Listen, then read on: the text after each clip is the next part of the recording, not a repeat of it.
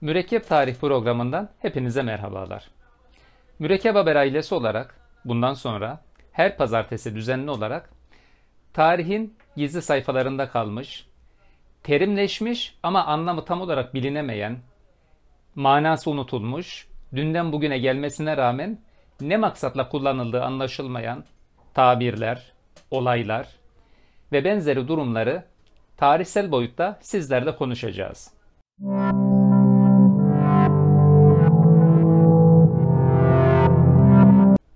Bugün ilk programımız ve bugün sizlerle bimaristan, darüşşifa kavramlarıyla karşımıza çıkan antik hastanelerin ne nasıl bir tarihsel süreçten bugünlere geldiğini konuşacağız.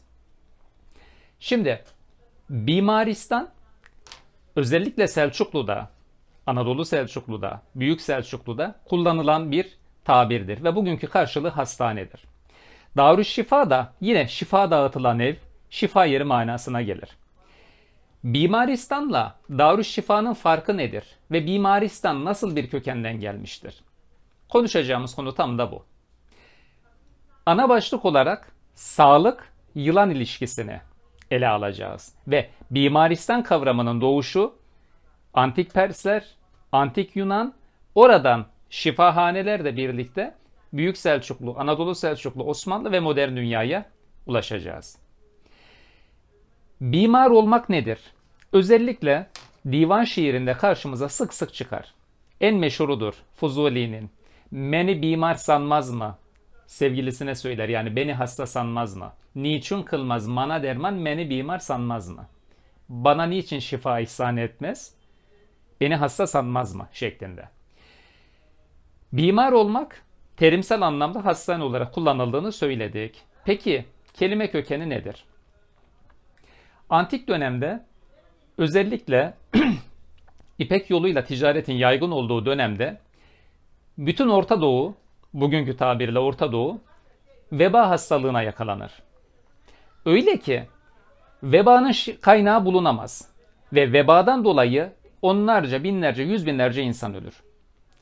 Dönemin Pers hükümdarı bütün ulaklara, bütün elçilere, bütün tabiplere haber gönderir ve bunun kaynağı nedir? Bu nasıl çözülür der.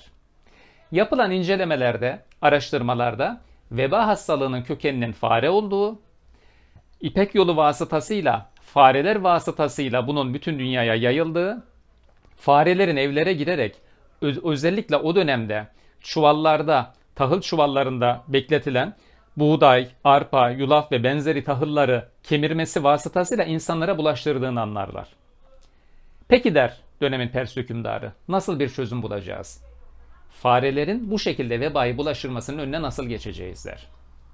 İşte o zaman büyük hekimler yılanların fareleri yediğini ve bu şekilde de evlerde farelerden kurtulunacağını ve hastalığın önüne geçeceğini söylerler. Bu şekilde doğadan, yaban hayatından onlarca, yüzlerce yılan yakalanır ve her eve bir tane olacak şekilde verilir. Evlere getirilme amacı evdeki fareleri yemesi ve veba hastalığının yayılmasının önüne geçmeleri.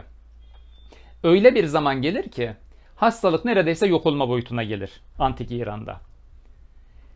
Herhangi bir evde, herhangi bir sokakta vebadan bir kişi ölünce, ağıtlar yükselince insanlar şunu der. He, demek ki bu ev bimarmış. Peki bimar burada ne anlama geliyor? Bi yok manasındadır. Yokluk anlamı katar. Bi vefa, vefasız. Bi hayat, hayatsız ölmüş gibi. Mar yılan demektir.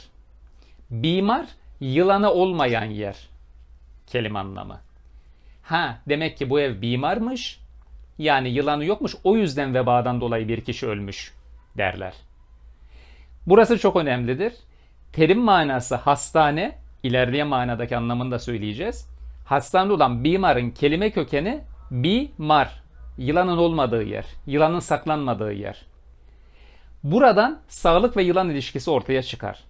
Yılanın pek çok sıkıntıya, pek çok hastalığa sebep olan, özellikle vebanın kaynağı olan fareleri yok etmedeki özelliği buradan yola çıkarak sağlık yılan ilişkisini başlatır. Peki yılanın sağlıkla başlayan bu ilişkisi ilerleyen boyutta nasıl şekillenir? Antik Yunan medeniyetine geldiğimizde sağlık tanrısı Apol, e, Asklepios, Tanrı Apollon'un oğlu, Kronos'tan olan oğlu Asklepios, sağlık dağıtan, şifa dağıtan ve Asklepionlar adını verdiğimiz ki en meşhuru bugün bizim topraklarımızda, Türkiye topraklarında İzmir Bergama'dadır.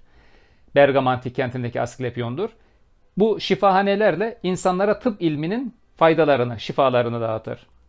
Peki Asklepios'un simgesi nedir? Hepimizin bildiği üzerine, üzere asasına sarılı yılandır.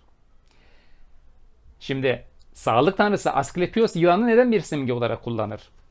Burada yine o önemli olay, önemli hadise karşımıza çıkmakta. Yılan sağlık ilişkisi. Bimar olmaktan gelen süreç. Öyle ki yılan zehri hem zehri hem panzehri bir arada bulundurur. Nitekim bugün Türkiye'de Türk Tabipler Birliği'nin, Türk Eczacılar Birliği'nin ve benzeri sağlık örgütlerinin simgesindeki bir sopaya sarılı iki yılanı düşünün. Tanrı Hermes'in simgesidir bu da. Aynı zamanda hem zehri hem panzehiri barındırması. Yani yılan zehrinin pek çok hastalığın derdine deva olması. Bu önemli bir nokta. İkinci önemli nokta ilk söylediğimiz şeydir. Yaban hayatında bulaşıcı hastalıklar insanlara bulaştıran zararlı kemirgenleri yemesi yoluyla yılanlardan ve ben, e, farelerden ve benzeri canlılardan yılanların kurtarması. Yine yılanla sağlık ilişkisi. Şimdi buradan sağlık tanrısı Asklepios'un kızı sağlık tanrıçası Hicya'ya geleceğiz. Sağlık tanrıçası Hicya nitekim elimde görmüş olduğunuz büstünde de yine görüleceği üzere sağlık, temizlik, hijyenin simgesidir. Şimdi Hicya, bugünkü hijyen kelimesinin de kökenidir. Sağlık tanrıçası Hicya. Sağlık tanrısı Asklepios'un kızıdır kendisi. Kendisinin simgesi de yine, yine e, asaya sarılı yılandır. Şimdi sağlık buradan şuraya geleceğiz. Sadece bugün Türk Tabipler Birliği'nin değil Dünya Sağlık Örgütü'nün simgesi de aynı şekilde yılana sarılı, e, asaya sarılı yılandır. Şimdi buradan geleceğiz Anadolu Selçukluları, Büyük Selçuklular ve Osmanlılara. Özellikle Selçuklularda birlikte başlayan büyük şifalar ve bimarhaneler, hastaneler bugünkü adıyla kurulur. Bimarhaneler biraz daha farklı bir anlam taşır. Akıl hastalarının, tırnak içerisinde aşıkların dahi tedavi edildiği bir yerdir. Şimdi bunu nereden biliyoruz? Anadolu'da çok örneği vardır ama iki önemli örnekten bahsedeceğiz. Bir, Kayseri Gevhernesi ve Darüşşifası ki Anadolu Selçukluları döneminde Gıyasettin, 1. Gıyasettin Keyhüsrev'in kız kardeşi Gevher Nesibe Hatun adına yapılır. Çok önemlidir. O dönemde Avrupa'da akıl hastaları sokaklara atılırken, içine e, şeytan girdi diye yakılırken akıl hastaları tedavi edilirdi. İkinci önemli yer neresidir? Edirne, 2. Beyazıt Darüşşifası'dır. Bimarhanesidir. Özellikle Edirne 2. Beyazıt Darüşşifası bugün bir müze olarak kullanılır. Evliya Çelebi der ki, öyle bir yer gördüm ki, öyle bir bimaristan gördüm ki der. Bimaristan şeklinde tabir eder. Evliya Çelebi ne e, cennet mekan Sultan Beyazıt Velihan Hazretleri öyle bir bimaristan inşa etmiş ki ne yazıyla yazılır, ne kalemle anlatılır, ne sözle anlatılır der. O kadar büyük, o kadar önemli ve çok önemli tedavilerin yapıldığı yerlerden birisidir. Edirne'ye yolunuz düşerse mutlaka 2. Beyazıt Sağlık Müzesi olarak bugün adlandırılan yeri ziyaret edin. Öyle ki yılan sağlık ilişkisi orada da karşınıza çıkacak. Kendisini yılana sokturma yöntemiyle tedavi olmaktan yılan zehrinden oluşturulan e, ilaçlara kadar. Aşıkların ki yine Evliya Çelebi'nin tabiridir. Tedavi edildiği odalardan akıl hastalarının tedavi edildiği yere kadar. Yılan sağlık ilişkisi binlerce yıl boyunca bu şekilde süre gelir ve bugün Dünya Sağlık Örgütü'nden Türk Tabipler Birliği'ne kadar her sağlık örgütünün de simgesi halindedir.